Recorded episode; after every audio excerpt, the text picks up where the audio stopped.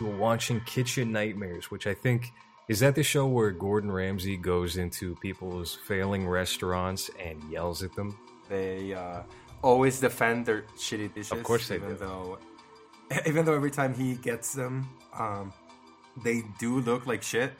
Uh, they always look like shit. Uh, so the I don't know. I, I I I find it really funny when he just lays into them and, and there's nothing they can do because their food, like their business, is failing.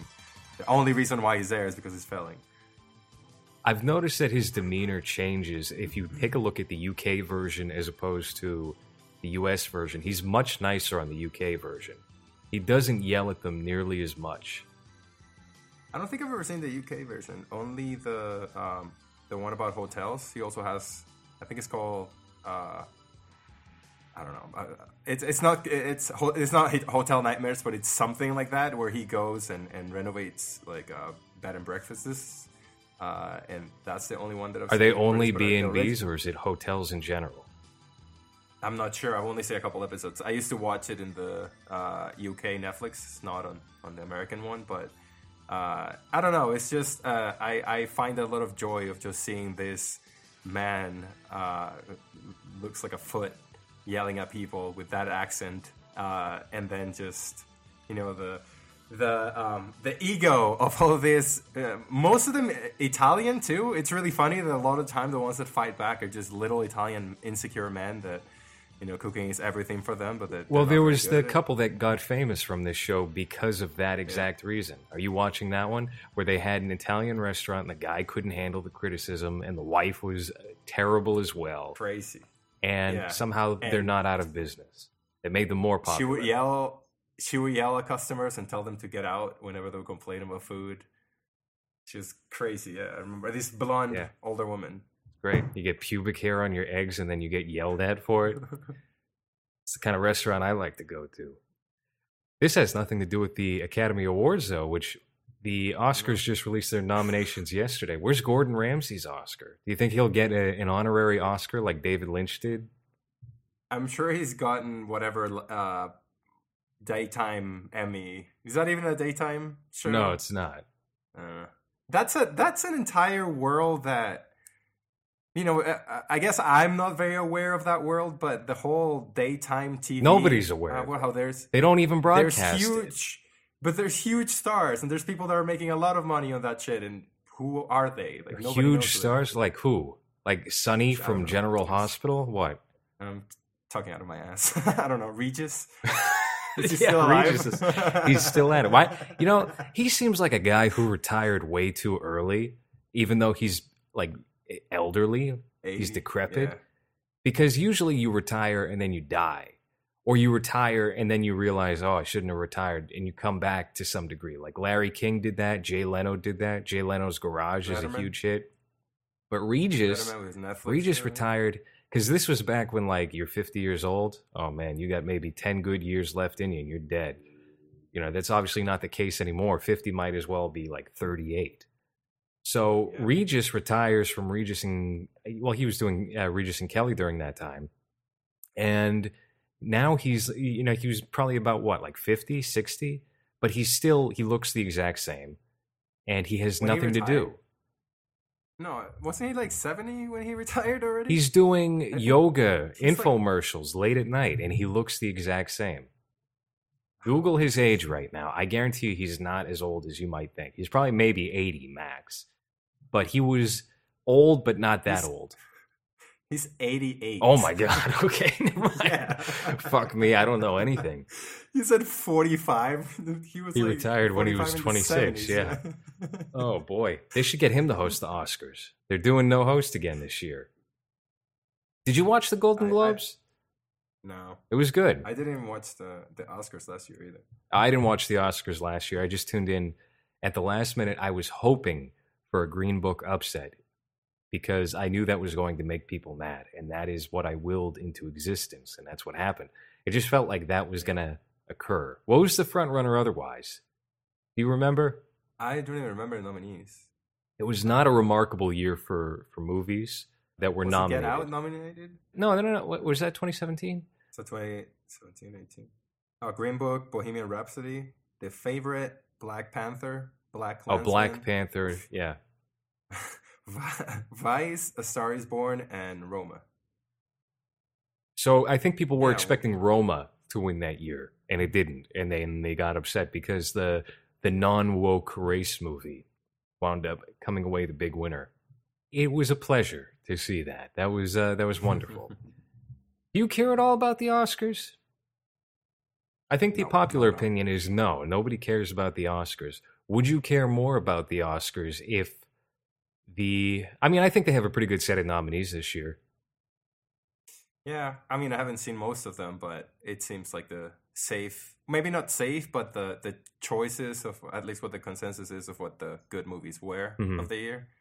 Um, I've only seen, like I told you, uh, Marriage Story and Joker. Right. So I'm I'm I'm I'm being, being biased and just going by that. But you know what other people have said about those movies, and uh, the only complaints that I've seen is Little Women, which okay, uh, and uh, there's another one. bunch of uh, pedophiles going to see that movie. That's what I hear. Any man who steps foot into that theater wants to ha- rape children. That's what I've heard. That was a review from Gene Shalit. I don't think you need to have seen the movies that are nominated in order to have a, a good or accurate conversation about the Oscars, just because I think their ethos and their politics are very political when it comes to deciding which movies uh, walk away with the awards, which actors. Um, you haven't seen The Irishman? I saw half of it in like four installments, and every time I start to watch it, I just fall asleep. Oh, you followed the Twitter Um, miniseries Coda that that was released. I don't even know what that is. no, I just I, I've tried. It just I just haven't been able to finish it. But I don't even know what 1917 is. Uh, Jojo Rabbit is something about Hitler. That's all I know. Ford Ferrari is something about a race, right? Sounds like It's a lot like uh, it's a lot like what was that movie with Sylvester Stallone from two thousand one? I wish I knew the title. It'd be a funnier joke. Cobra Turbo or something like that. Turbo, a Power Rangers movie. I think that was somehow related to that extended universe. Uh, why don't we just talk about the nominations here? What you think about Alright. them? What I think about them? And uh, we can offer predictions if people would actually care about that. Are you getting any reverb on my end, by the way? No, No, there's no echo or No. anything. Okay, good. No. When it was, uh, I mean, I had it a little bit louder in my headphones, and I did hear a little bit, but it's it's gone now. I, at I- the beginning, yeah. Well, I, I mentioned this on the last podcast. I just moved into a new place and still pretty empty. So uh, this is not ideal podcasting conditions at the moment. Uh, so if there is any reverb to the listeners, my apologies. Uh, we're going to start off with. Um, I don't want to talk about things like best sound editing or best original production design or things of that matter. I find that very boring. I mean, these things obviously matter quite a bit. They're not boring if you're doing them, if you have a hand in Right. shaping that for a movie, but I don't care about those awards at all. Those people, they're meaningless, you know? I agree. Cinematography, that's another one. Meaningless. right. Well, I'm just a little bit surprised that The Irishman was nominated for Best Visual Effects. I guess it goes with uh, Bohemian Rhapsody uh, being nominated for editing. Again, that that's not fair. That, that I was talking about this with Marriage Story with Adam Driver and ScarJo overacting for Ugh. two minutes straight, and it's like theater kids. But Bohemian Rhapsody's editing otherwise is fine. It's that scene, that one scene, is terrible. Is terribly edited. You can tell that there's a bunch of people wearing wigs that couldn't be bothered to show up to the set that day, and they had to fly out the guy that was going to face Bane and they couldn't get Freddie, who's uh, Rami Malek there the same day. So it's a mess. But um, the visual effects in The Irishman are obviously not very good. There was a guy on YouTube who did a slightly better version of that. The only thing that The Irishman had in its favor over the YouTube edit of that was the guy on YouTube didn't have a good texture to the skin of the actor. So it was a little softer, it was a little more transparently CGI, but there was something about having like an authentic looking 25 year old, 30 year old Robert De Niro that just fit better. You know? Did you watch that clip that I sent to the group chat? No, I don't think so. The the one with the the agent. Yeah. No, I don't think so. But um, did they do something with the neck and hands? What are you talking about? Because that because that's how you can tell when someone's old. You just look at their neck and their hands, and Yeah, not their can really decrepit face or the wrinkles or the death in their eyes. No.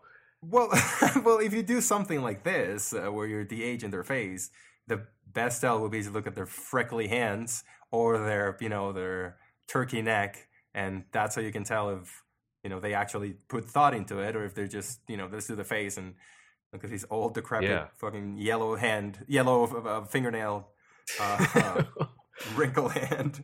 like you, you you look young. You're 20 years old, but then you look at the hands and it's like a, a rotten banana. You know? or my my hairline. You're like, wait, one second. Yeah. Uh, but um, just to summarize what was going on with uh, YouTube and The Irishman, uh, similar to what somebody did with The Killing Joke, the animated movie, where Mhm. somebody decided to re-illustrate the, the entire trailer using a style that was closer to the graphic novel. That looked really cool. Okay. Somebody decided, okay, well, I'm just going to redo parts of The Irishman and make it look better. And they did make it look better for the most part, at least Robert De Niro's parts, where he looked like himself circa. He looked like a chubby version of himself during the Taxi Driver era, so maybe Raging Bull esque. I don't think it's a surprise that it got a visual effects nomination just because I think the Oscar voters are mostly older and they're probably easily impressed. I mean, Martin Scorsese was very impressed with the the de aging of that film. And also, there's no other movies that relied so heavily on that that came out this year that have that much prestige to them. If they started doing that, then you know you'd see like Transformers: Dark of the Moon get Oscar nominations. Didn't that get? Well, not that one, but other ones for like sound effects and video effects. I, I think. Exactly, meaningless categories, which is why we're not talking about them. Yeah, fair enough. Were you surprised that any movies in particular didn't get nominated for any of the major categories? Uh, no, not really. What are the? Um, I've been really behind on movies from this year or last year, I guess. Uh, not really interested in most of the things that came out, so I'm very ignorant when it comes to the specs. Uh, mostly going by by director or screenwriter if I know them, but not not uh, like I said. The the only uh, complaints I've heard or I've seen online is Little Women uh, not being um, Executed. What's her name? Uh, oh, Greta, Greta- Gerwig. Yeah, and uh, there's another movie that a lot of people mention about about Lupita or something. I don't pay attention. I don't know. Well, the But, headlines uh, around the Oscars were exactly what you would expect them to be, and the same was with the BAFTAs when those nominations came out. And I don't, I don't think anyone actually has the energy for it or cares this time around. Like it was actually, a, a, it was a big devastating blow to the Oscars when Selma wasn't nominated in 2015 or 2016, whenever that came out, and when the Oscars So White campaign got started. But now it's just like nobody fucking cares. You can tell that the the Academy is not sweating and like grabbing at their collar like they were back then. Well, those couple of years were the slave movie years, right? Where uh, each of those years there was a slave movie or a movie about slavery that was nominated. Well, Twelve Years a Slave won, I Well- think, in 2014 for Best Picture. I guess Sel- I guess Selma's not about slavery, but you know what I mean. no, but you, you're not you're not off. It's all civil rights, and it all has to do Yeah. with the same general subject matter. So yeah, those movies were pretty big. Also, on that note, uh, we have the lead actress from Harriet, who was nominated for Best Actress this year. Harriet, which was like a gun-toting action flick Yeah. that got terrible reviews. Harriet Tubman, Yeah. the original gangster.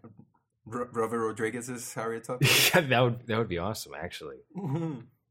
there were some surprises because if you would watch the Golden Globes, then you would have saw that I think his name is Taron Egerton, who played Elton John in Rocket Man. He won. right. He won, but he also was very strategic and he decided to throw a party for the Hollywood foreign press with Elton John performing live at that party and invited all of the voters. And, Right. you know, very funny how that movie racked up. That movie won quite a bit. How many movies do you? How do many movies do you think the Academy members have to watch, or do you think they have a specific number that they give them, and do they need to? Is there any way that they can make Well, sure here- that they here's actually how it watch works. Because Here's how it works: if you're in um, any of these guilds, if you're in the academy, you get screeners. You will be mailed screeners. So you might get like eight screeners. You might get twenty screeners. It depends on the year. And then of those, I have a feeling that the Academy really only watches about two or three movies that are nominated and the rest just like Right. sound good and that's how we wind up with the same list of nominees for every single ceremony and why everything is pushed out at the last minute because you know out of sight out of mind whatever's freshest whatever just came out Yeah. you're going to be thinking of Yeah, yeah. hmm which is unfortunate because there's a lot of good movies that came out in 2019 at the start of the year and then uh, also a lot that came out in the fourth quarter as well the summer seemed to be pretty pretty dry on that front it was not like a good blockbuster summer as far as movies go What was the blockbuster from last year? i mean I- uh, Summer. endgame endgame joker but joker came out in october Yeah, was Baywatch? Or was Baywatch. last year, the day before. I'm trying to think of the quote unquote big movies or that should have been big summer movies, but I, I can't remember any from. captain marvel came out in april i mean it was really just disney movies it was disney movies Yeah. through marvel and through their remake factory the lion king i think was this year All right. It was not an impressive year. Aladdin, those movies didn't get good reviews. yeah. Not a good year. Lion King is visual effects nominated too. Yeah. What category do you want to get into first? Let's do best makeup and uh no. Uh let's see. Awkwafina was the other one who was snubbed. Awkwafina won Best Actress at the Golden Globe. She did not even get nominated. Stripper movie? No, for for uh, the farewell about her dying grandmother. Which uh, spoilers here. That movie. The conclusion of that movie is very unsatisfying because the grandmother does not die, and it's based on a real grandmother, and the grandmother is still alive. I think the grandmother was in the movie and played the grandmother, as a matter of fact. Very so the disappointing. movie's about her about her going back home to China to visit to fake a wedding so they can say goodbye to who really Fake a It- wedding? okay Oh well, it's not a fake That's- wedding. It's just like it's a it, there's a there's a wedding that is planned around that time, but the real reason everybody wants to go is because the grandmother was just diagnosed with cancer. So it was more like let's speed this up because you know your race is a very tactical people like that. They're very strategic. it just sounds like nothing I would be interested in watching what do you think of the movie It was actually all right. It was a it was a it was a decent movie.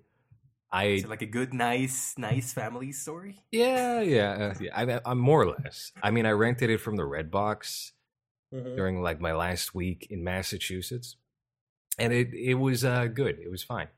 But Awkwafina is not a very compelling lead. She's not charismatic whatsoever. She's got like that gravelly smoker's voice where she sounds like the demon from The Exorcist. is, is she like a YouTuber or what was she You know what? It's very curious how she became famous because she what she did was like she would make cringy rap videos on YouTube and then she got like a reputation for being a rapper just cuz she's a female and Asian, I think. It wasn't even like a cool 88 Rising deal like Rich Brian or Joji or that Okay. that that girl whose name is not coming to mind at the moment. Uh, she she Bad she baby I, I don't know. I don't know. Not the baby. No, is that, that that's a black guy, isn't it? no no no Isn't bad bad baby that Danielle something Italian is that the one you're talking about Who knows? Uh, wait, her name is Nora. Nora. Nora. Awkwafina's name is Nora. What's her last name? Nora. No.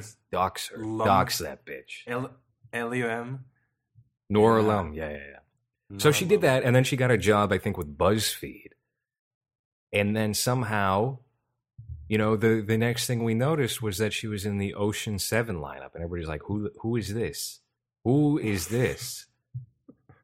we have so many stars. We have Mindy Kaling, and then who? Okay, and now Yeah. she's just a big star. That's how it happens. That's how Timothée Chalamet happened.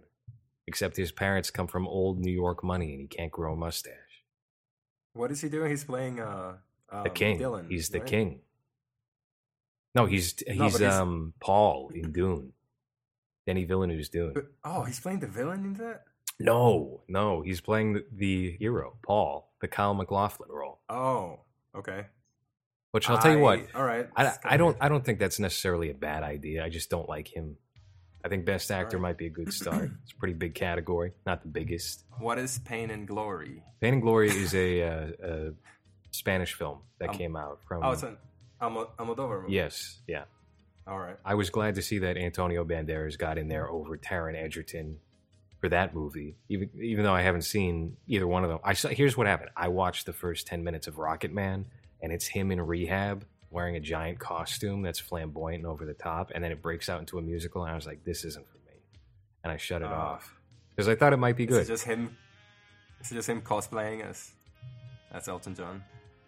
Uh, I, you know, I haven't really analyzed that much footage of Elton John from the '70s, so I can't say that for certain. You know, guess actually, why don't are why don't we start with best supporting actor instead of knocking out a big category right away? We're gonna do the big four.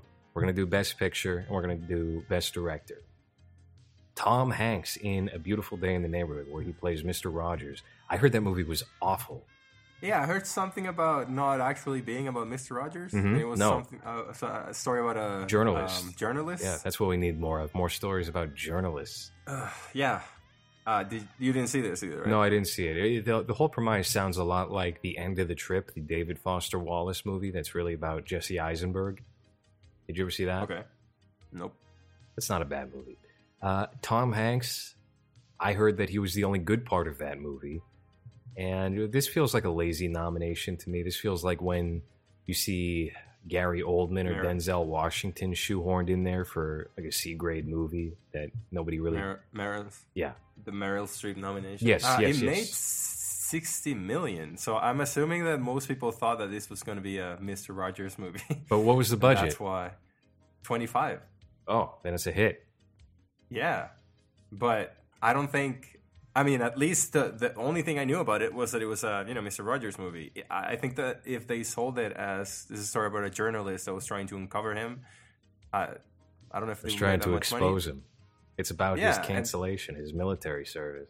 Uh, uh, did you watch the Mister Rogers documentary? Mm-mm. I watched that uh, the HBO special recently. It was really good.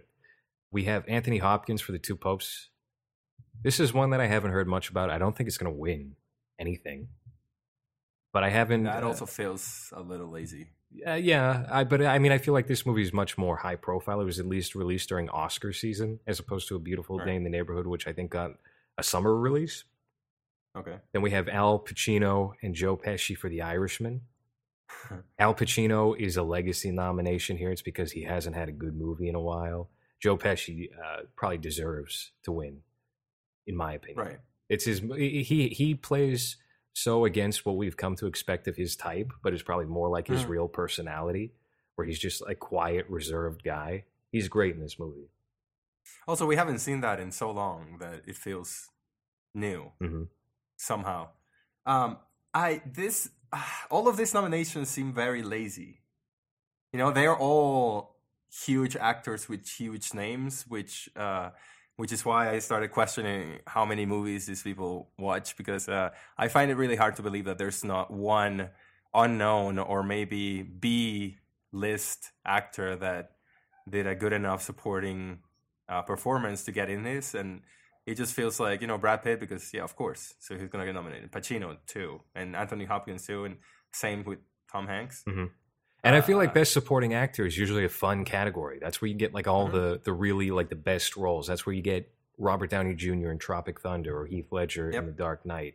And that's not really the case this year. It's it's pretty low key overall. And then uh, you just said it a, a second ago, Brad Pitt in Once Upon a Time in Hollywood, which is maybe Brad Pitt's best performance of his career. I think he, he he must be the front runner. I'd like to see Joe Pesci win it, just because I don't think Joe Pesci has any interest in returning to acting. Right. And I think that Brad Pitt probably has a good 25, 30 years left in him. And and yeah, this is the the category that it used to be for character actors, and you know the the weirdo or the creep or the you know this just feels like A listers taking over that. And then you look at the best actor, and it's that's where you get you get Jonathan Pryce. Who okay, maybe I'm jumping forward, but I don't know. I guess I, I find it a little bit weird that the supporting actor is such a list of you know. A listers Yeah. instead of yeah, just the, the odd one or the you know someone playing a creep or someone playing a weirdo or someone playing an you know an unconventional character, I guess.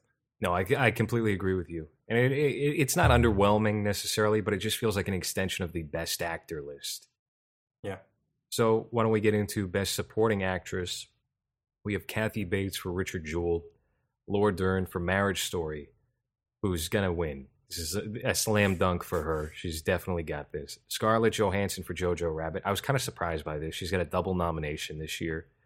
She's she's in the movie, but she's not in the movie a lot, and she's fine. You know, I think they just like the idea of giving her two, and that's mm-hmm. why uh, she's in here. Florence Pugh. You gotta level. You gotta level up the fact that there's no females in the best director thing with, you know, all of this. I guess. Florence Pugh for Little Women and Margot Robbie for Bombshell, which I think is uh, rotten right now. Did you just say Florence Pugh? Yes, that's her name. okay. Is that how you pronounce that name? I I don't know. Who cares? She's not winning. Okay. She's going back to obscurity after this. I don't even know what she is. It's, Let's see. Uh, Google her. I hope she has creepy little pug dog eyes, little beady eyes, and she got mocked as a child on the schoolyard for that. Oh no, it's the girl from uh, Midsommar. Oh, that that that that girl, the whiny one. Yeah, that girl. Mm-hmm. She. Here's the thing about that performance in Midsommar. Midsommar's a good movie. As I rewatched it, she grated on my nerves more and more because yeah. of her incessant crying. That movie yeah. loses its durability, its rewatch value because of her crying. You're supposed to feel bad for her. Uh, yeah, and on the, the third viewing, just... I'm like, I'm glad your parents are dead, you bitch. yes, he did fuck that weird ginger. You start Good. to understand where the boyfriend is coming from. One of the most despicable boyfriends in film history. You start to empathize with him a little bit. What is this bombshell thing? That's about Fox News. For some reason, the other media conglomerates have been staging a scripted attack on Fox News. So Showtime, Showtime had, I, I forget the name of the show, but they, they dressed up Russell Crowe as Roger Ailes in that Dick Cheney style makeup. And then Bombshell came out through Margot Robbie's company, and that has, I think, like Adam McKay or one of those guys involved. Oh, no, no, no, sorry. It's the director of Austin Powers. I'm so glad that Todd Phillips avoided this route of like, hey, I'm yeah. a 90s comedy director, and now I'm going to get political. And it's just like Democratic Party propaganda. Bombshells well, about Fox News. I think it's also the, the Roger Ailes story. And you have is, yeah. Margot Robbie, Charlize Theron, and Nicole Kidman playing news anchors for Fox News. Cool. Is it? Who's seeing that? Who is seeing I... that except like the dad from Get Out? I wonder what. Uh, I guess the salaries would um, raise the budget because it's a thirty-two million dollar movie, and that doesn't sound like it would sound like it would take thirty-two dollars to make that type of movie. That's the budget. How much did it make? Box office was twenty nine point five. Ooh, that's a big flop. Yeah. I mean, I I think it's just the actors uh, uh, pocketing that money. If you want Charlize Theron, if you want Margot Robbie, even though it's her company, I don't know. I like Charlize. I think she's great, but I wouldn't go see a movie just no. because of her. No. And and Nicole Kidman, uh, it's been like twenty years since I haven't cared about something she's done. So, and I bet it doesn't look great. Who's the? Is that the only nomination that the movie got? Uh, no, I, am pretty sure Charlize oh, Theron oh, Charlize. got nominated mm-hmm. as well. So we'll get into that now. Yeah. Because again, there's no discussion to be had about this. Well, who, who do you think is going to win for Best Supporting Actor? You think it's going to go to Brad? Uh, probably. Yeah. Either they do that or they give it to one of the older Pat- Pesci or Anthony Hopkins, maybe, just because of his career. I don't think it'll I don't be. I don't think it'll be Hopkins, but I mean, he hasn't really done anything impressive lately yeah. either. I mean, he was in the Thor movies, right? That was the last thing yeah. he did. Uh, you, so you think Pesci or Brad Pitt? I think yeah, I think it's between those two. I hope it's Pet. I feel like, and I might be wrong about this, but I feel like, and I said this on the last show too, if there was any year where there was going to be a big disparity between the Golden Globe results and the Academy Award results, I think this would be it, just because there's a lot of heavy hitters that are nominated. Mm-hmm. And I think you could see any number of variables where they differentiate from what the outcome was only a week ago uh, with the Hollywood Foreign Press. So I think I, I would still probably give it to Brad because they like to do that with Quentin Tarantino movies. They don't like to give Quentin Yeah. Best Picture, Best Director. They'll give him Best Screenplay and Best Supporting Actor. So Yeah. Christoph Waltz will get it twice. He'll get the Screenplay Award. That'll probably be the same deal this year, is my thinking, which is unfortunate because I, I, I'm personally hoping that Quentin does win Best Director. It's it's long overdue, and that movie's great. So, Is that your choice for the? Well, well, we- we'll get into wait. it. We'll get into that that's when. When we discuss that category. We'll leave that one in Best Picture for last. So, actress in a leading role. So Cynthia. wait for the for the supporting. So you're saying Laura Dern, right? It's it's definitely Laura Dern. That's the only true lock, in my opinion. I think Joaquin Phoenix might be the other lock, but we'll see about that. I mean, it's the only one that I've seen, and she was annoying as fuck in that movie. So I agree. Yeah. I think that was the goal of that character. So Mhm. she was very good at it. Cynthia Erivo for Harriet. That's the Harriet Tubman biopic. Scarlett Johansson for Marriage Story. Saoirse Ronan for Little Women. She's the most boring actress. She's so bland. yeah, she doesn't emote very much. It, it seems like she's making the same face, uh, reacting to everything. you could replace her in any movie with a stick of drywall, and it would be the same movie. Big eyes. That's it. Yep. That's all you need. Renee Zellweger for Judy and Charlize Theron for Bombshell. I am going to say uh, Renee Zellweger walks away with the Oscar for Judy here. You saw it. I did not see it, but she won at the Golden Globes. She hasn't been around in a while. She's not going to do anything after that. It's going to be the Patricia Arquette winning for Boyhood thing, where she's going to go do Right. a CSI spinoff probably next fall. You know, Also, Judy Garland is beloved by Hollywood, so I guess it's yeah, that plays into it too. It's a good. Yeah. They love to pat themselves on the back when they can. That's why Argo won. That's why Birdman won. Both of those are good movies. I'm not saying they didn't deserve to win, but the typical Hollywood politics of the Oscars would would usually go in the same direction as whatever the Golden Globes did. And I think uh, the year Birdman won, it was for Boyhood, and I was so glad Boyhood didn't win because that is a boring movie. Yeah. I'm trying to remember which movies Argo was against. That was That year. 2012. Argo, I think, was against Lincoln, and Lincoln was expected to win. I, I might be wrong about that. I feel like Lincoln was expected to win. No, did Lincoln? Did Lincoln win? Uh, let me see. She whiz. I'm looking for it right now. Uh, this picture: Argo, Be Amour, Beast of the Southern Wild, Django Unchained, Les Miserables, Life of Pi, Lincoln, Silver Linings Playbook, and Zero Dark Thirty. Okay, so I was right. It did beat Lincoln. Yeah. And again, Yeah. another boring movie. I paid to see that in the theater. I don't know why I did that. Because you're a patriot. I'm a, I'm a true patriot. it's th- it's three hours, right? I still haven't seen that. Argo? Or no, Lincoln. Uh, Lincoln. No one's going to see Lincoln. No one talks about Lincoln. It's another one of those uh, dad films that Spielberg is doing, just like Bridge of Spies. Nobody's going to watch that. Oh God! Even my dad thought that was boring. When Spielberg eventually dies, that's going to be one of the movies that nobody even thinks about. You're going to go to Jaws. You're going to go to E.T. His heyday is over. I mean, Ready Player One was was actually pretty good. I was surprised by that. Do you think uh, when his Me Too stuff comes out, what do you think is going to happen to his legacy?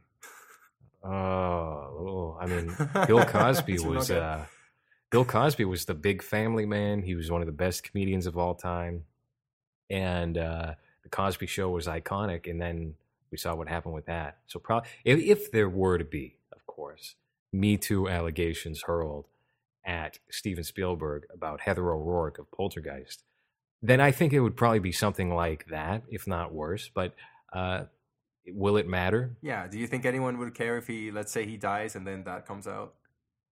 Anyone would stop watching, you know, the movies made. Yeah, I I mean I, I think that Woody Allen is. Uh, I mean, here's the thing: Steven Spielberg is so baked into the industry, though. Like he Right. is so responsible for so many people's careers. It's it's insane. Like if there was one one person you could point to that you could say is just like pure Hollywood and movie making that's alive, it would be that guy. So it would it would destroy so much, but would it affect people watching his movies? Probably not. On the whole, probably not. A lot of people probably wouldn't even hear about it. Yeah, that you'll hear it on the coasts, and that's it. I, I, I know plenty of people, most people in my life, have no idea who Harvey Weinstein is. I, I don't think these things matter. Yeah. Not that they don't matter, but like the, these these these subjects as news pieces No, no, typically don't fine. matter. It's, it's okay. Don't, don't matter. It's fine. So best actor. Well, you didn't. Do you have a, a preference for for these these lovely ladies who were nominated for best actress? Do you think anyone in particular is a big front runner? Um, I think uh, Cynthia Erivo is gonna get it because I don't see any other uh, person of color that's been nominated for anything else. So they need that one, right? That would actually be great. That would non-ironically be great if she won that award. Yeah. The big year. Cry and yeah, Renee and Zellweger's peop- comeback year. She she's she's only done two. Bridget Jones films in the past twenty years, and then Harriet, gun-toting Harriet, comes and swoops it up. I would I would actually love that. Yeah, let's do it. Yeah. Academy. Yeah, why not? Okay, so actor in a leading role. We have Antonio Banderas for Pain and Glory, Leonardo DiCaprio for Once Upon a Time in Hollywood, Adam Driver for Marriage Story. A lot of people think that he is the uh, runner-up here, that he might somehow pull it off. Joaquin Phoenix for Joker and Jonathan Pryce for The Two Popes. Do you think it's Joaquin? I don't think Adam Driver was very good in the movie. Uh, it, he lost me in a lot of scenes where he would just whine, and I felt like, and, and I understand that that's a, a thing that the director does with his realism or whatever the fuck you want to call it, but it just goes on for so long where, you know, two minutes in, you're ready for them to move on into something, and they just keep going on and on. It just, I just wasn't interested in his performance. I, I, I don't know if I would say that he was bad. I just, I lost interest really quickly just because of the type of movie it was. Um, but that scene, that famous two minute scene, was really uncomfortable and to sit through, especially after watching, you know, an hour. I think about an hour goes by before that happens, and it's just, it's just endless. Would just your like opinion forever. change on his performance, especially in that scene, if you were to learn that they didn't loosen the bit of the wall before he punched it and he did that naturally, improvised? No, because that felt so forced. It yes, felt forced like into the wall. He broke the wall. No, it just it, th- this wasn't a, a um a DiCaprio um cutting his finger on a glass. It was exactly that. brilliance. it was No, masterclass acting from Adam No, Driver. it stunk. This was terrible. This was terrible, and I still don't understand why it's getting so many accolades. To me, it's just it just felt like theater kid acting, and I yeah. If I I don't see any anyone else getting it besides uh, Joaquin. Uh, again, I haven't seen any of the other movies, so my opinion is uh, biased. But um, Jonathan Pryce is he someone big? Because I'm No, he's not. He, I mean, I don't. I he just looks like the current pope, and that's why he was cast in that movie. Well, he's done a lot, but it feels like a lot of TV movies and a lot of independent stuff, I guess. Did he play Um, Alfred on the Birds of Prey CW TV series from 2002? Mm, no. Oh, so just another old old guy with white hair. Yep, with a big head. Okay. It's weird that the that we get the odd actor in the you know best actor category instead of the supporting actor. You know, Yeah, I guess so. Unknown guy. It is a more unknown interesting. least. Yeah. It's a more interesting pool here. I I Mhm. do think that Joaquin Phoenix is going to win for Joker, but I don't think it's a lock. If you want to take a look at a popular blockbuster movie with a great performance that seems like a shoe in, this guy is going to get the award. It's it's over. Take a look at the year that Bridge of Spies was released. I think this was uh, maybe the same year as Birdman, maybe the year after. Actually, I think it was 2015 because Mad Max was out that year and it got a Best Picture nomination. Mark Strong, I believe, was the actor. Um, I, I, I might have his name wrong. Won for Bridge of Spies out of nowhere and beat out Sylvester Stallone for Creed, which was like his big legacy performance. Are you looking it up right now? Yeah. I think I have the name wrong. I think Mark Strong is actually the guy from uh, Kick Ass and from Kingsman. He's the bald guy. Okay, yeah, no, no, no. Mark Rylance won for Bridge of Spies when they were set to give it to Sylvester Stallone as the big legacy award nomination for Creed. It was going to be a lock. It could be the same this year. Yeah, yeah. He beat Tom Hardy, The Revenant, uh, Christian Bale in The Big Short, and Mark Ruffalo in Spotlight, and Stallone. Yeah. Yeah. Um. I don't. Um. Yeah. I guess. I. don't- I, I don't really see this one as as clear as the Joker one, though.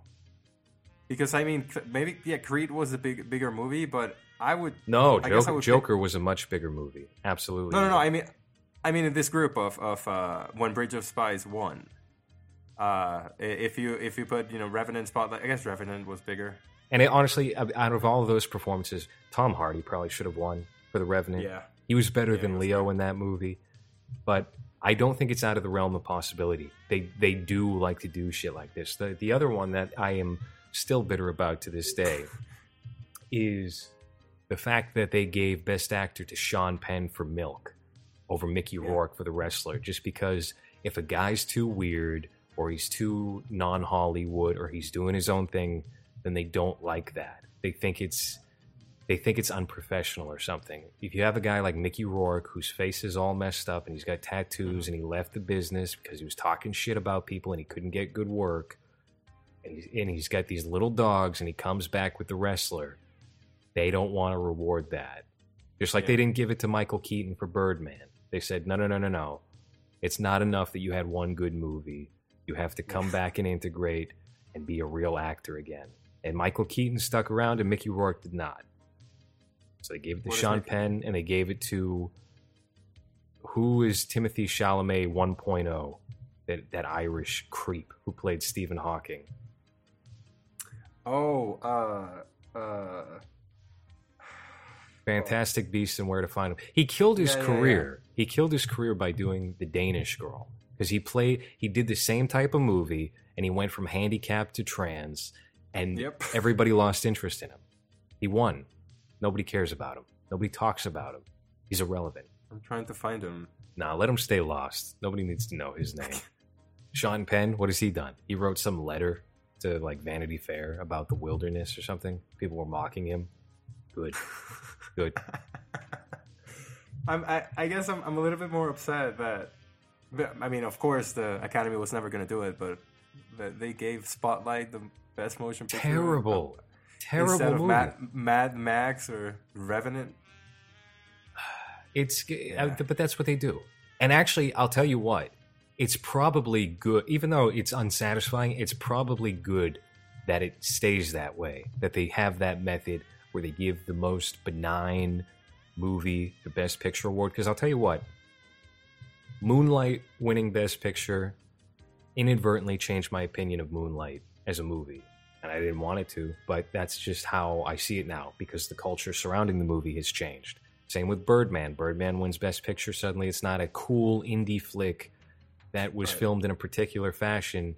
It's now an Oscar winner for Best Picture, and a lot of people are aping that style. We have one in the race this year with 1917 who does the whole faked one take method, and Right. it, that seems to be, if we go off the Golden Globes, that seems to be the one that's probably going to win Best Picture this year, which might be better served for the longevity and legacy of things like Joker or even The Irishman, which I don't think is going to hold up that well, or any of the other movies that are nominated. Right. But I mean, we'll, we'll see. Uh, just to circle back, though, I do think that Joaquin Phoenix is going to get the win for Joker. If there's any justice at all, he will. I, I, I don't know. I just don't think it's out of the realm of possibility that they throw it to Leonardo DiCaprio or hell, Jonathan Pryce. If you want something like a Mark Rylance victory, that would be pretty similar. I mean, they. Uh, I guess they do need that one, right? The out of the box, the who the fuck pick. Could be Adam Driver. A again, a lot of people think that Adam Driver might swoop in and win, but we didn't see. I don't think Marriage But Story I- won anything at the Golden Globes. Was it even nominated? Oh yeah, yeah, yeah, no, it, it did well with the cared about this? nominations. It did well with the nominations, but it, it didn't uh, walk away a big winner at all, aside from Laura Dern.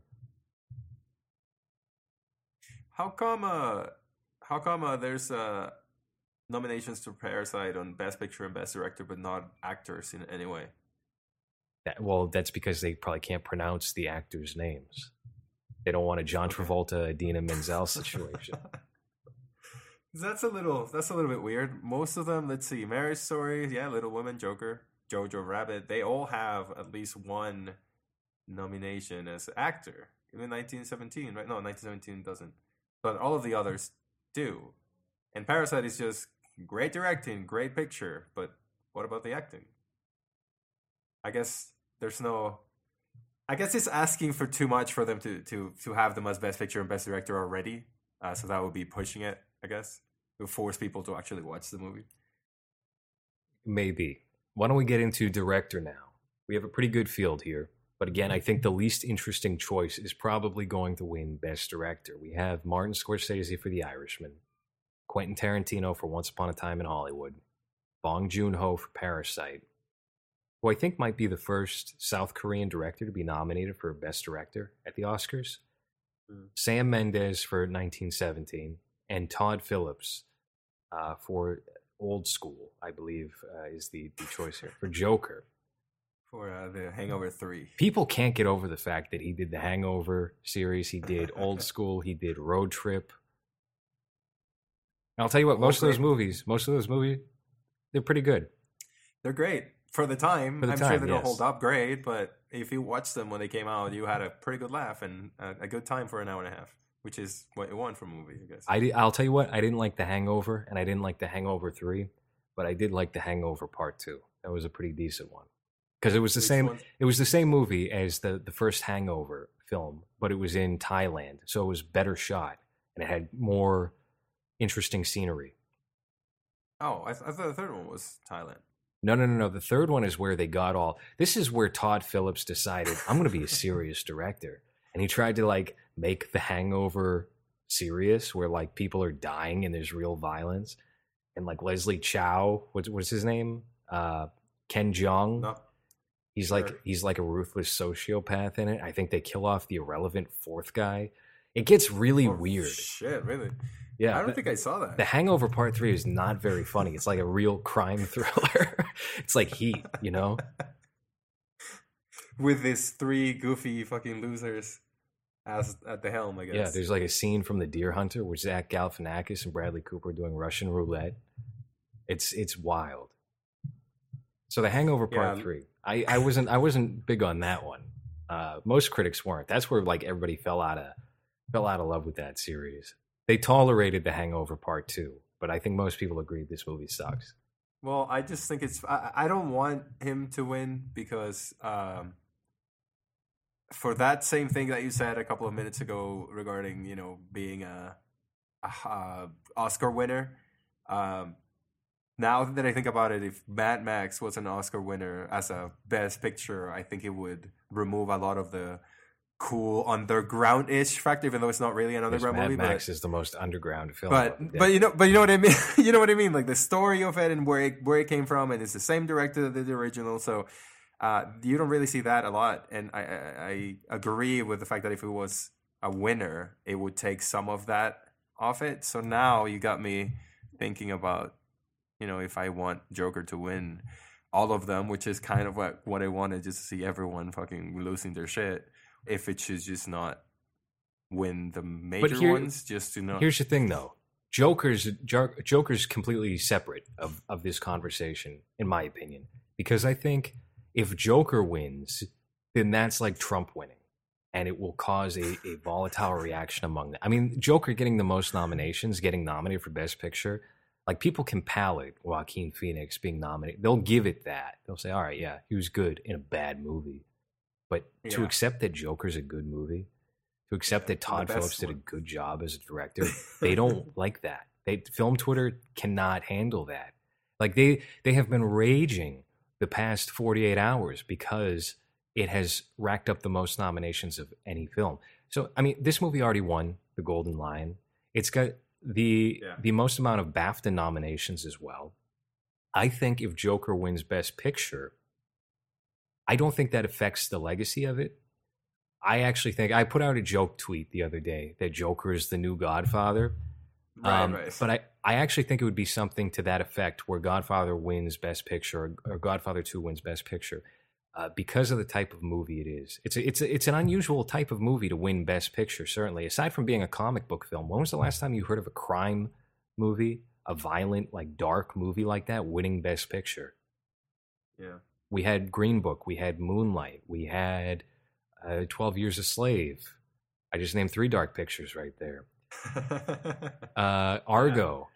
You know, these are not traditionally those types of movies. I, we haven't had that kind of win in a long time. So I don't think it would change anything. I, if anything, I actually think it would build on the legacy of Joker. I'm I'm a hmm. well. It, it's probably gonna start already that um that uh trend of gritty superheroes once again that I thought were past after Nolan. Uh, you know how everyone tried to do it again and it didn't work, and then it's been brought back with this one. Um, I think we've talked about this before, but do you think that this is going to be like the the way forward for at least those type of movies, or For uh, do you DC? think they're going to keep this? Yeah, do you think they're going to keep this in the, uh, its own universe? Because I mean, they're already working on the second one, apparently. Oh no no no Um, no no! Hold on. We gotta we gotta. I mean, they shut that down immediately, but I don't believe that. Here's the thing: there was the leak. Obviously, we shared the news article a few weeks, months ago. I, I mean, maybe a month ago, where they were talking about Joker Two is officially confirmed. But that was from like we got this covered.com, which is the most unreliable site in the world. They said that Matthew McConaughey was Two Face. They said all this. They they make shit up. So um, Todd Phillips and Joaquin Phoenix said, no, no, no, no, no, no, that's not true. That's not happening. We're not doing a Joker 2. That's it. Okay. Okay. However, I think they're lying because they Yep. don't want it to impair their ability to garner awards. Because I think people will be less likely to vote for it if they go, oh, well, this was just a franchise movie. They're going to do more Right, of these. right. I'm not voting for this. I, I think it's for that reason. There are more plans to do similar films to Joker. I don't know if it's going to be in the Joker universe, but they want to do the one off films. There was a fake report about them doing a Lex Luthor movie, which is basically Trump the movie. Right. And I don't think they're going to do that. I think that would be a big mistake. Yeah. Especially since he's gonna win the next election. Yeah. well, we'll, we'll see. Um, so I, I, I think they're going to do similar films where it's a one-off. You might have. I mean, they had to be thinking about the idea of Elseworld movies for a while because they had the idea of doing a, a Michael B. Jordan Superman film. They wanted to do Superman Red Sun, where they brought in uh, Jordan Vogt Roberts to do a pitch for that. And thank God he didn't get that because he's a terrible director with a disgusting beard. Can't imagine how that smells. Fucking gross. You, you still don't like Kong King Island or whatever. Kong called? King. I, I was just looking at Twitter right now, and uh, I shouldn't have been doing that during the podcast, but Island. there was this terrible photo. Do you see him? Do you see him in this photo? That face, and he's with Adam Wingard. Rest in peace. Yep. His career after Godzilla vs Kong comes out. Because these Godzilla movies aren't getting any better. Let me tell you. I saw King of the Monsters. It was it was it was okay. It was a King Kong. It was a. Godzilla movie. You know, but uh, I, I Is it earnestly better than the first one? I, I that would just go in the face of me saying these movies aren't getting any better. But it was better than the first one, to be honest with you. It was. I I, didn't like mean, the the opening 20, 30 minutes of the original Godzilla with Bryan Cranston is good. Everything after that, terrible, unwatchable. Yeah. Yeah. Anyhow, Todd Phillips, Joker.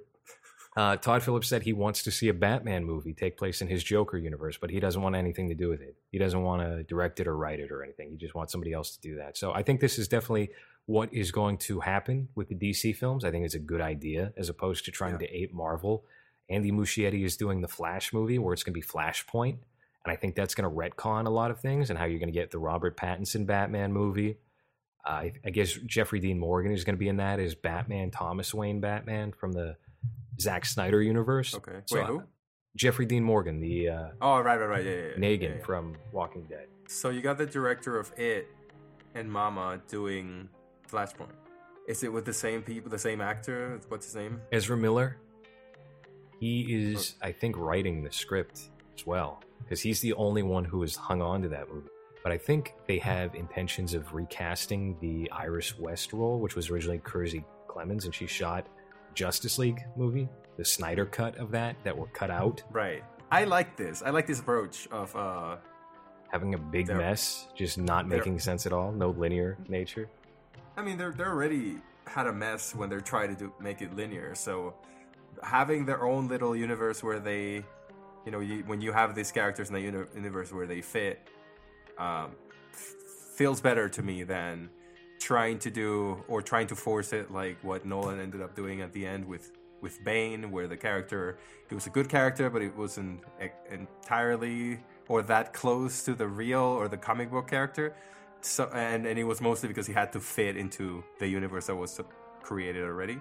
Uh, so I like the fact that they're giving and they're, they're giving it to I guess unconventional directors or convention or directors that have been doing not the the type of movie that I guess you would um, link to this, like this guy with his horror movies.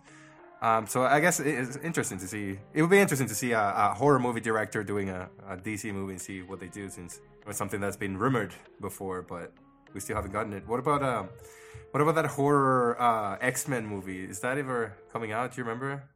The New Mutants is coming out this year, allegedly. Oh, is it finally? Well, here's the deal. That got shot in what 2017, and then So- they held on to it because they were like, "Well, do we really want to do a one-off?" Because this this this this was essentially like Joker, where it's like we're going to do our own thing here. It's going to be a horror movie, and then Josh Boone, who's a very competent director, he's a good director. He did The Fault in Our Stars, which is a terrible book but a pretty good movie with Ansel Elgort and Shailene Woodley, who got arrested for smoking weed and tying herself to a tree, and now nobody wants to work with her. Uh, he did that movie, and then he was supposed to do The Stand or some Stephen King film. Anyway, so he did this movie back in 2017, commissioned by Fox, finished it. Then Fox was like, "Well, maybe we want to maybe we want to fit this into the X-Men universe and not just have it as a peripheral thing." So then he had to go do reshoots, and then they were like, "Ah." Yeah, they they were like, "Ah, we well, I don't I don't know if we can really do anything with this just yet. Why don't we just let it sit for a minute while we figure out what the plan is here?" And then during that time, Disney bought it, and Disney doesn't want anything that's R rated, so they they said, "All right, well, maybe we just won't ever release this." And now, finally, in 2020, this movie is going to come out, heavily edited by uh, both Fox originally, reshot by Josh Boone, so it's not a horror movie anymore. And Disney is releasing it, and it's got all X Men elements removed. So everything that could have been interesting about it has been removed. Uh, potentially, I don't know. I haven't seen the film. I don't know much about it, but I would venture to say don't expect it to have any connections to Marvel. But by the way, did you see the Morbius trailer? Sony's really like going for it when it comes to fucking with Marvel and Disney.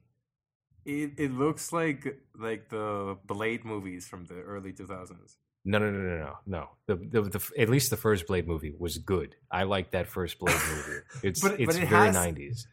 But it has that that look of uh 10 20 years ago. I I saw uh like 30 seconds of the trailer and I didn't really know what it was uh, until one of my friends told me but the, it's a you know that Spider-Man character, but I I just what the fuck are they doing with with this thing? Are they just building the Sinister Six thing that they wanted to do before, but with their own different movie, or is there an idea, or are they just trying to get a hit? I don't know. I have no idea, but I'll tell you what. I like Sony and what they've been doing a lot more than what Marvel has been doing with the Spider-Man character. So I don't care. Do, they can do whatever they want. If they make their money back, cool.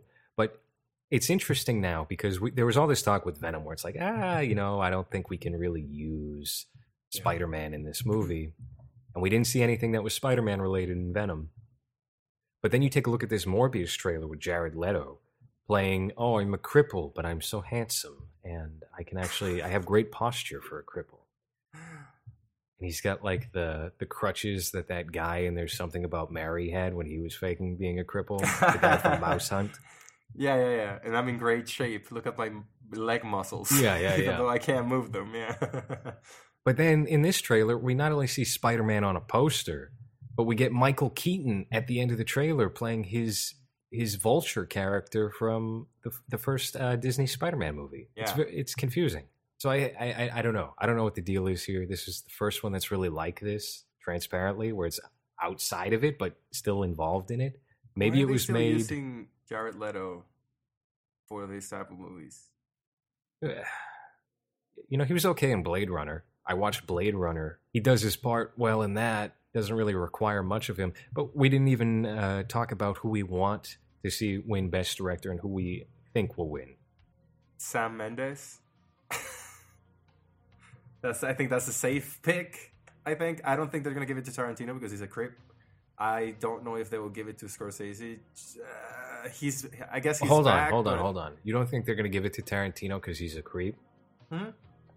Yeah, I don't think the Academy likes him enough to give him a dir- best director. Still, even though you know he's made so many great movies, I really doubt that they'll give him this.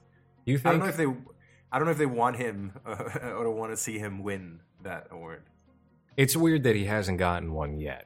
But do you Yeah. think that them nominating Joker for 11 Academy Awards is a statement, or do you think it's just pure coincidence? What do you mean statement? Do you think people voted for that with some kind of rebellion in mind? Hmm. From as uh, to the pro- protests that No, just in general, on a couple because I feel like. I feel like Joker. Um, no, I don't think that's on anybody's mind, really. I, I mean, know do you think Joker is kind of like the rebellious movie? No, not at all. I, I don't understand the narrative around it. I think uh, the media created their own narrative and then they were upset about the narrative that they created themselves because this is just a regular movie. I still don't understand what people think that it was this would uh, um, influence anyone or or you know it's he's clearly not okay in the head and you know I I No, I I, completely I- agree with you. I, I, I completely agree with you. But my perspective and your perspective on what Joker is or isn't yeah isn't maybe what the perspective is of somebody who works in the industry and tries to get that kind of movie made and can't. Because let- let's just talk about let's let's remove all the elements of of uh, you know the Joker's nefarious nature and and the the crime aspects and everything controversial, or the fact that it doesn't really seem to care much about um, uh, doing things like uh, you know people talked about oh why is the Joker always getting shut down by women and people of color? Like it didn't have the foresight for that kind of thing where you're you're looking to consciously avoid those matters Right. like a Marvel film would. Somebody would step Yeah, in and yeah. go this isn't kosher guys. Yeah. Even if it's very light. And obviously this is all nonsense but this is these are things that people actually think about and are hired to think about. Like the Bechdel test exists for for a reason. So um let, let's remove all that. Just a movie that was made on a budget of i think 50 million dollars which is considerably low by hollywood standards uh, for for a blockbuster making that much money and really boasting itself on the most minimalist means where you have a superhero movie, you have a crime movie, where the the crux of it is just the Joker shooting one guy in the head, right and that's it. Well, let me let me correct you there a little bit. The budget was from fifty-five to seventy million, so it was pretty pretty large. 70 million Uh, million but is seventy million is big, but it's not big for a comic book movie. right, right, and it, but it did make a billion dollars or over a billion. So It was low risk, yeah. yeah, yeah. I I mean, it's it's also a uh, like you said, an unconventional pick. Uh, when was the last time that a, a violin, quote unquote, violin movie that described a an anti-hero in this way was celebrated to the point of getting the most nominations? Probably Uh, so may- Godfather. Probably, yeah. So maybe your theory is correct. Maybe this is like a rebellion or that they but do I don't know. I, I, I find it hard to believe that they would put that much thought into it. You know, that they would just pick them as uh, just rebelling against whatever the, the journalists or the people that are talking shit about the academy. But it doesn't I- have. Uh, well, I think it's two things. I think you're right. I think a lot of people just enjoyed the movie. yeah. A lot of people did. Um, clearly, it, I mean, it, it kept going even after its first two weeks. I think it, it, maintained number one at the box office, and then it came back to number one after whatever big blockbuster w- was released. I, I think this is a very enjoyable film in general, and we don't see too many movies that are like this that are made this way that often. But I also think that there's a culture surrounding Joker that is uh, representative of that rebellion, which is silly because it's a big commercial blockbuster vehicle, right? Yeah, yeah. But at the same time, I think the movie, I don't know. It, I think it did something for the culture in different ways and in different areas. Because obviously, we see like certain protests in what was it in Hong Kong or in uh, like Argentina or wherever there was some kind of conflict going on, people adapting Joker uh, uh, iconography to whatever it, it was they had going on, like the V for Vendetta thing. Right, right, right. So they they started doing that in Hong Kong. In what, believe they Venezuela did- Probably, it- or- Yeah, Venezuela is probably what I was thinking about. Yeah. Uh, definitely there. Probably some parts of the Middle East. They started wearing Joker makeup and you saw like buildings on fire and shit. So, I mean, there, there was a big, big moment for this movie. And I think it represents things like that in Right. more war torn countries. And uh, also, uh, probably just rebellion against the media and popular entertainment in general because they didn't want you to like this movie and they don't want this kind of movie made.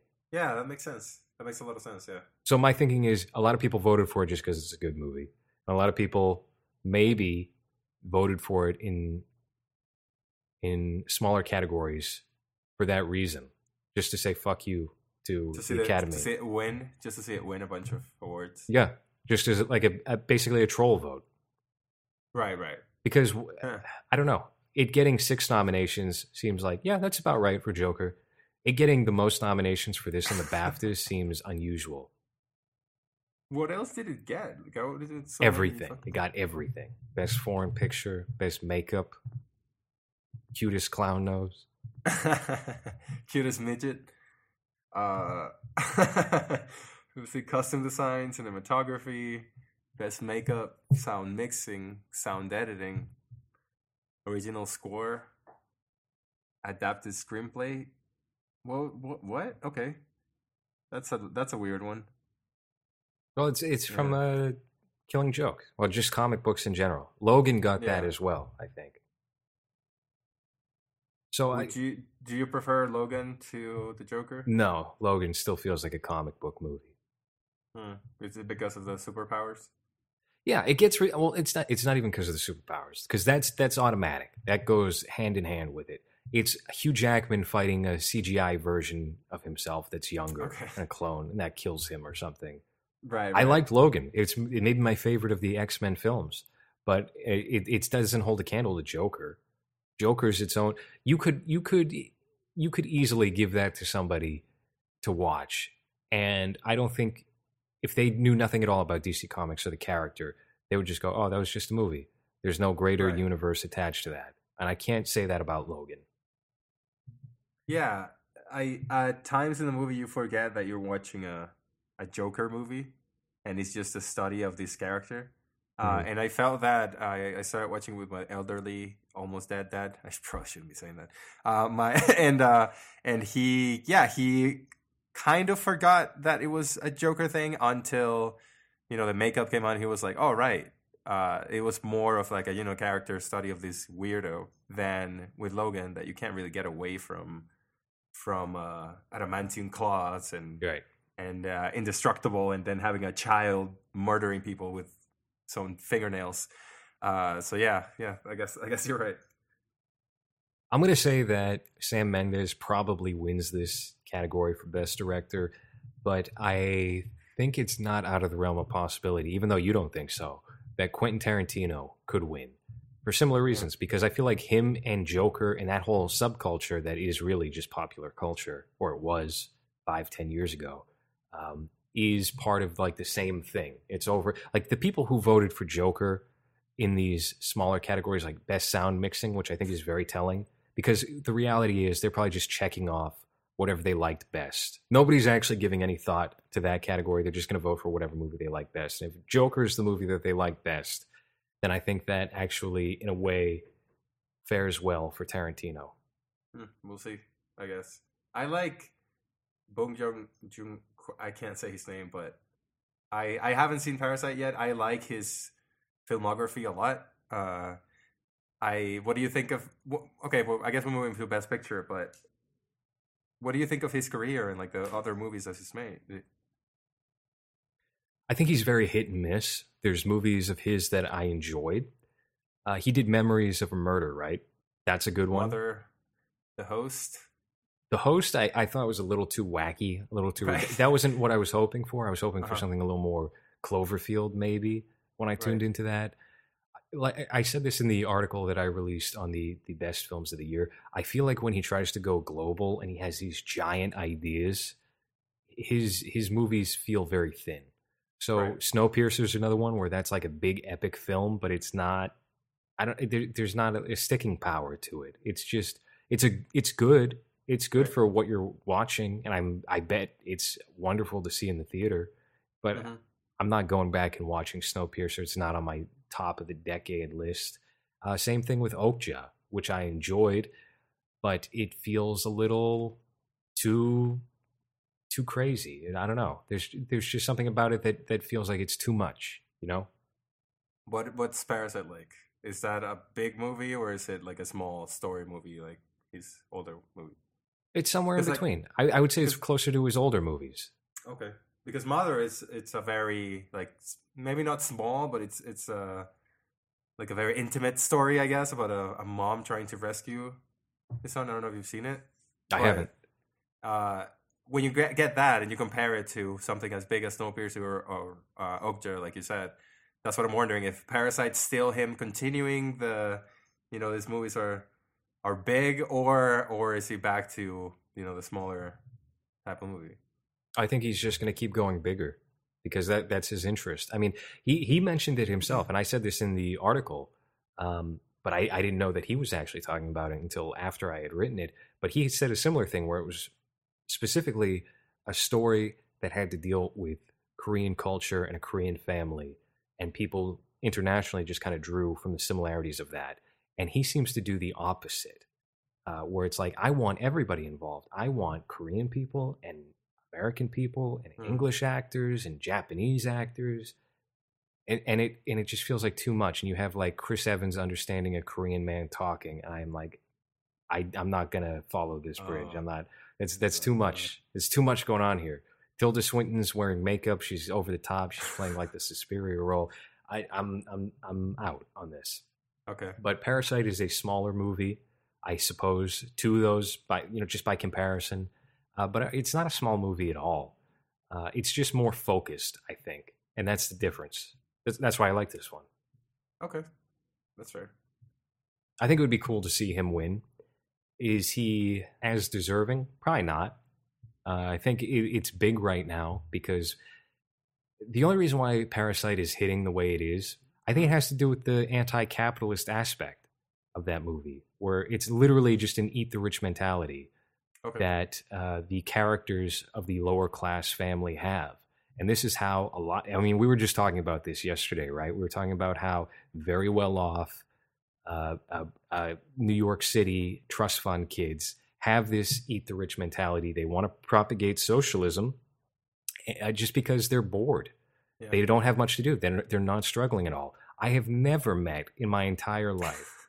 And I, again, I lived in two like projects basically for the first 20 years of my life. I've never met anyone who even knows what the fuck socialism is or cares for it. They just want to make money, usually by scamming people, which is pure capitalism, if you ask me. Yeah. So they're seeing this movie, which you know, I, I do think that uh, Bong Joon Ho probably has socialist tendencies. Not that there's necessarily anything wrong with that, right. uh, but he also critiques the the lower class family that is taking advantage of the upper class family. There's a there's a good critique of both here, and I don't think it's a clear cut. The working class family is the better family here. If anything, it shows the opposite of that in the movie. But because the American media is the way it is, and Teen Vogue is the way it is, they're looking toward those capitalist, socialist elements and feeding into the narrative, and they want to push it because it's non-white. I think that has something to do with it. But this movie could have been made anywhere, you know, and it, it would be getting the same reception if it was of equal quality. So, do I want to see it win? I don't really care. I have other preferences. but you wouldn't be upset if it did. No, I wouldn't be upset if it did because it's a good movie. And regardless of whatever the media storm around that is, uh, that doesn't take away from the fact it's a quality film. Right. So why don't we talk about those quality films and then we will wrap up this show. We have Best Picture.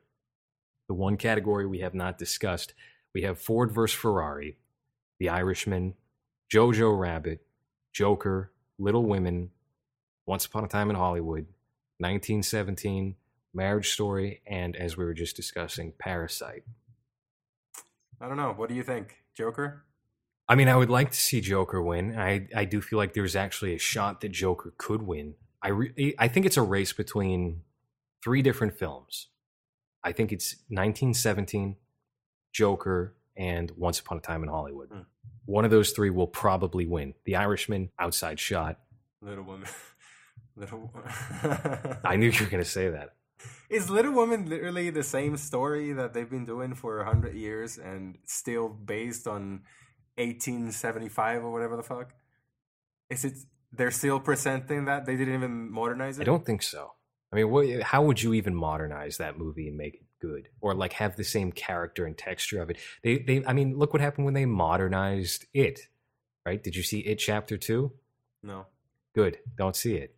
It's not a good movie. It completely destroyed everything that the, the goodwill that the first one built up, which was s- still wavering to begin with. Yeah, yeah, yeah, yeah. Yeah, it wasn't great to begin with. How the fuck did it make 108 million? Little Women. Little Women made that much money. It says the box office was 108.2 million. That's crazy. Yeah. That just came out too. Who uh, That- yeah. who are these people seeing Little Women? I want a list. I want a list of everybody's name who bought a ticket. Stay clear. I mean, it got a yeah, it got a shitload of nominations. Uh, I think you're right. I, I I think you're right because I haven't seen any of them. So uh, yeah, let's go with either 1917, Once Upon a Time. I should watch Once Upon a Time in Hollywood. Now, uh, what do you think about Jojo Rabbit? I actually like Jojo Rabbit. I thought it was a good movie. I don't think it's going to win. Do you think it's do you think it's weird that a comedy is nominated for Best Picture? I mean, Birdman's a comedy in that one. Birdman is is, is this guy's more as an actor actor movie, not as a there's there's Hitler movie. I guess that's the aspect that is kind of odd to me that they would go for something like this. I'm happy with it. I like the director. I think he's fine. Yeah. I think it's fun. I think it's funny as it as a, himself, and and uh, I like some of the stuff he's done, but it's it's a it's one of those weird uh, choices that again I still haven't seen it, so it maybe deserves to be in that category. But it's it's kind of weird for me that the Academy would choose something that's so obviously uh, a comedy in everything you see about it. Every poster, there's always a It's not, though. Where there's always I, I, I watched the movie and it's literally, I don't even know if I could say it's split down the middle, a comedy and a drama. It, maybe, Oh, maybe really? it's pretty close because the dramatic moments are very heavy, and then you, and it, it doesn't, it, it actually doesn't even out well.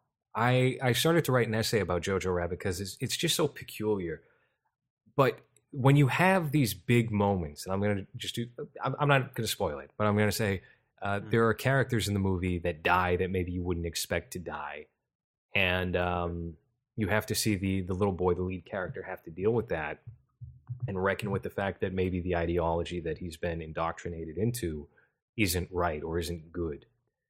Um, and you have these heavy moments, and then Taika Waititi just hops out as Adolf Hitler and starts doing his 2D cartoonish Yeah. performance, and it just feels so weird. It feel it's a weird juxtaposition that we go from oh here's a hanging, here's a public hanging, to uh, cartoon Hitler.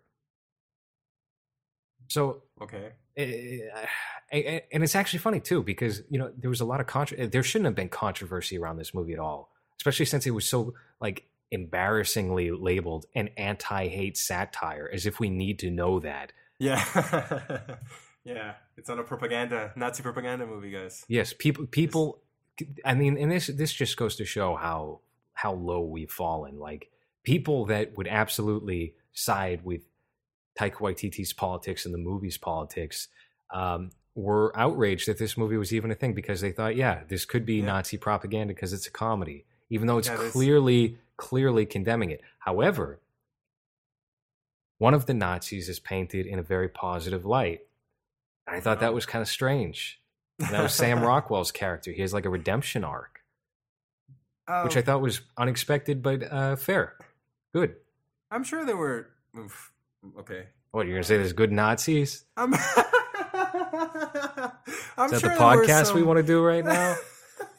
Glad Jake Never Hanrahan's not on you're, this You're one. right. You're right. you're right. Um. Uh. No. I just think Sam Rockwell is very likable. So maybe it wasn't much of a redemption arc, and it's just that it's difficult to not like him as a performer. No, it, it's clear that this is a good guy. it's very clear that this is a good guy um, who's doing bad things. A good Nazi. A, he's the closest thing to a good Nazi we've seen in a film in, in quite a while since I think maybe it's- It, uh, it- Stephen Graham in, in the This Is England later installments. it's it's very telling um, that people would think this is a Nazi propaganda movie that was directed by a brown New Zealander. Well, don't you? I mean, we know now that white supremacists aren't always white. Hans. I mean, I, Yeah, that's, That's that's, not- you right now talking Yeah, about not- talking up these Nazis. Come on. The good Nazis. Uh, okay, well, y- yeah, I guess my pick um, is um, Jojo Rabbit. Jojo yes. Rabbit. Yeah. Yep. because of the good Nazi story.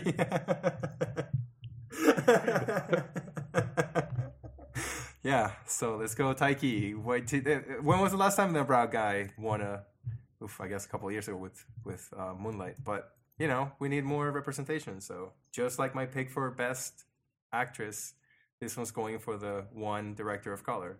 I actually think 33% of the movies that have won have been like black movies for for this decade. So if that's the closest thing, Yeah, you might be onto something. you need that representation. Got those two wins. It, it could be. It could be.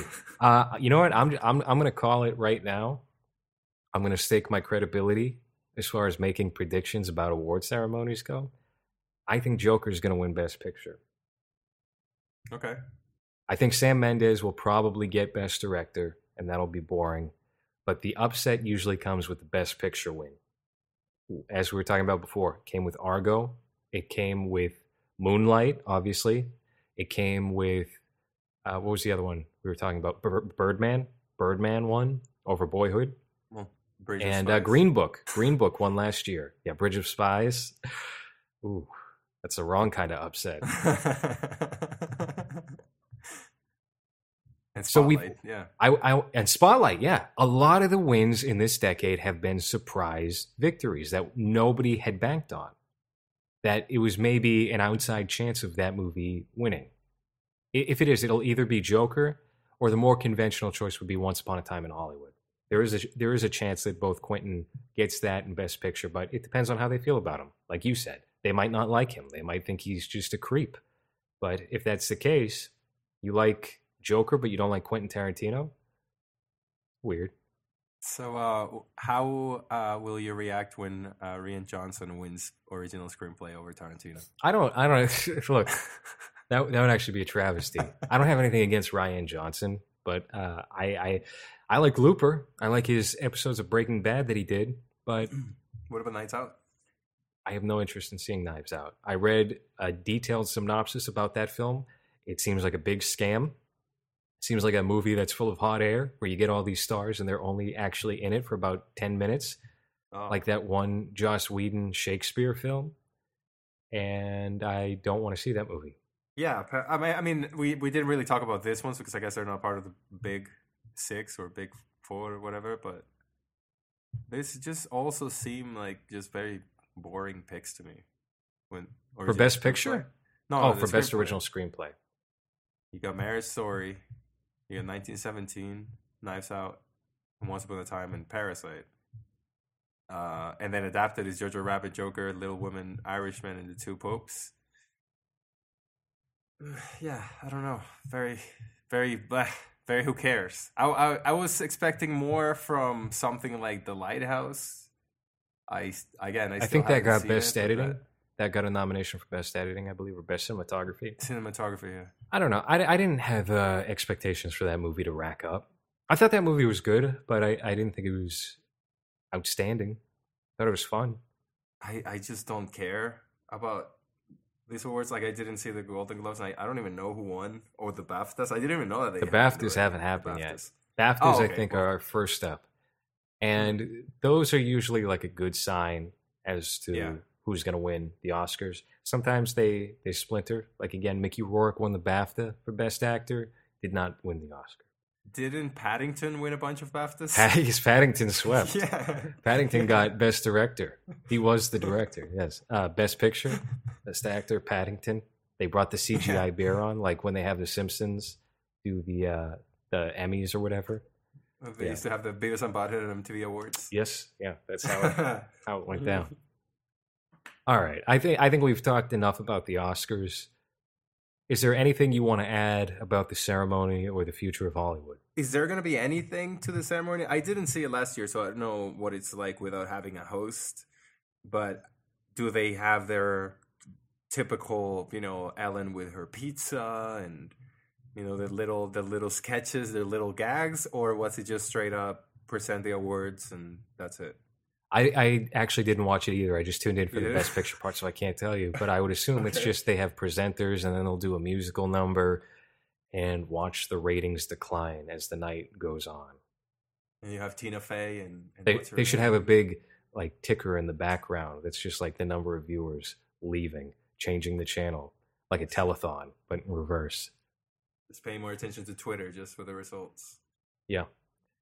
Well, uh, I, I actually think that this Oscar year is a much more interesting year. The Best Picture nominations feel very 1970s to me because you have so many popular films in that group, and that's not always the case. It's a good lineup. We haven't had this good of a lineup since maybe 2009 or 2010 when they decided to expand it to 10 nominees, up to 10 nominees. And you got a lot of the popular movies like The Social Network or Inglourious Basterds or, or um, uh, District Nine was a, was a great one to get a Best Picture nomination that typically would have never been nominated, uh, just because people were very upset that The Dark Knight didn't get nominated for Best Picture in 2008. I agree. I have nothing else to add to that. Oh fuck! I just threw fucking garbage on my food. Ew, This- it's terrible. yeah, yeah, yeah. I'm not doing okay. I'm sick right now. I don't know if you've been able to tell them. I'm sick. I'm so fucking sick. I'm I'm that sick where uh, when you cough, it's just green, and then everything Oh, no. that comes out of your nose is just green. You got an infection. yeah, I'm You got to quarantine yourself. Don't go near your dad. That's the last thing he'll he'll need. Is anything else bothering him? Oh, him, right? I was thinking I'm not gonna get a stroke. from having fucking- Yeah, strokes are contagious. You know. yeah. Anyway, Yeah. Are you gonna die mysteriously of pneumonia in a couple of weeks? just a new form of uh, what was it? Uh, the bird flu, the Mexican Mexican bird flu, right? Or was it pig flu? What was it?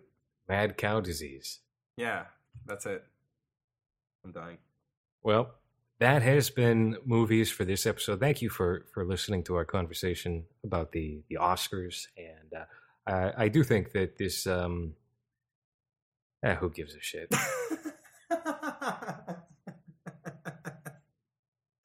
yeah, I'm still. uh Yeah, I, I, I'm. Um, I'm excited about people like um, your alternative production companies putting out movies and not fitting into this Hollywood thing because I, I can't see how they can continue this model for the next, you know, five, ten years. They can't. Uh, so I'm really interested as to see what it's next, especially with all of these streaming options, and hopefully uh, we'll go back to making movies that are good and actually matter, like back in the day. Which makes me sound like an old man, which I am. But instead of this just oversaturation of everything and just bullshit that's thrown at your face, and yeah, so I think there's an opportunity for that, but for the most part, I think we're going to wind up getting movies like 2016's The Thinning, starring Logan Paul Mhm. on YouTube, where he just wears like a cutoff vest and shorts during the apocalypse. it's the age of the YouTubers in cinema, the YouTube productions. What I love You about YouTube movies is everybody dresses like how they normally dress. There's no wardrobe. They just show up and they, This is a vlogger, the Yeah. vlogger attire. they're wearing BAP, even though there's like zombies running around. He's wearing his um his Jake Paul. What's what's this called? The Phoenix or whatever the fuck's this the the no the Maverick is it? Maverick His, attire. his brand, yeah. He's wearing a big Maverick hat. The logo, right, stitched right into it. And they have a close up on that. They pan down to his face from that.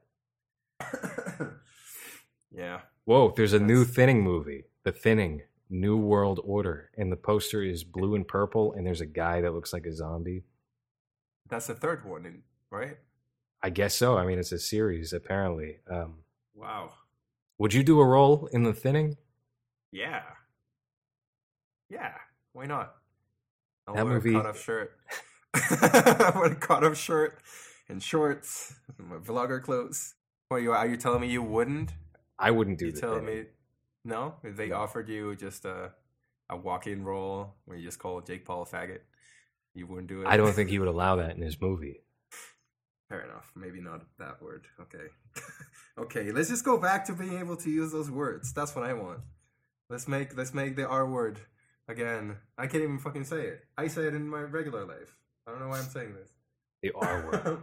Okay, we got to end the episode now. All right, that has been movies.